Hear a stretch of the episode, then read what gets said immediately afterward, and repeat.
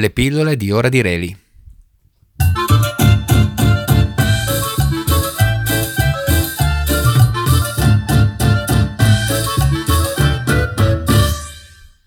Il violinista.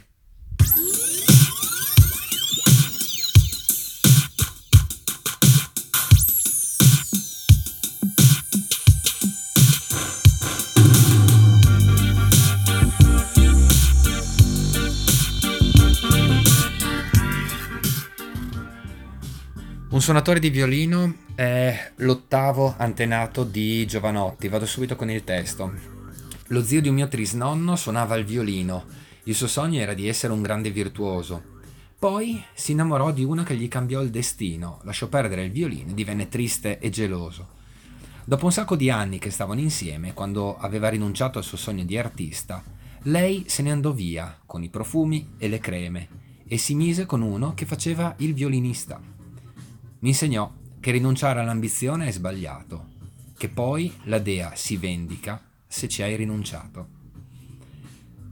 Sogna quindi di diventare un virtuoso del suo strumento, questo ottavo avo, ma si imbatte in un amore malato per il quale rinuncia al suo sogno e si chiude in un mondo di gelosia e tristezza. Però si sa che un sentiero non più calpestato si copre negli anni di rovi e cespugli.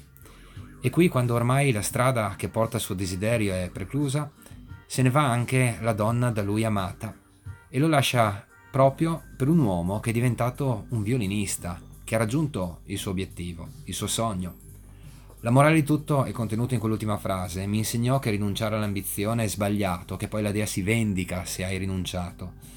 E come fare allora a non pensare a George Gray, uno dei morti di Spoon River, di cui Edgar Lee Master trascrive gli epitaffi. E l'ho citato in una classe proprio stamattina. Nel testo si parte da un'immagine, quella di una barca ferma in un porto con le vele ammainate. Visto che a parlare è una persona che ha concluso la propria esistenza, viene da pensare che quella barca sia arrivata alla fine del suo viaggio. E invece no. In realtà non è questa la mia destinazione, ma la mia vita. E lo spazio del rimpianto allora si fa largo. E il testo dice perché l'amore mi si offrì e io mi ritrassi dal suo inganno. Il dolore bussò alla mia porta e io ebbi paura. L'ambizione mi chiamò, ma io temetti gli imprevisti. Penso che a volte si confonda l'ambizione con l'arrivismo la sana coltivazione di un desiderio con la voglia di avere ed essere sempre e comunque più di quel che si ha e si è. Vedo qui l'ambizione come un modo di vivere appieno, la possibilità che viene data all'uomo con la vita.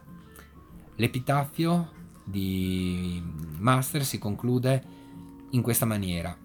Malgrado tutto, avevo fame di un significato nella vita e adesso so che bisogna alzare le vele e prendere i venti del destino dovunque spingano la barca. Dare un senso alla vita può condurre a follia, ma una vita senza senso è la tortura dell'inquietudine e del vano desiderio. È una barca che anela al mare, eppure lo teme.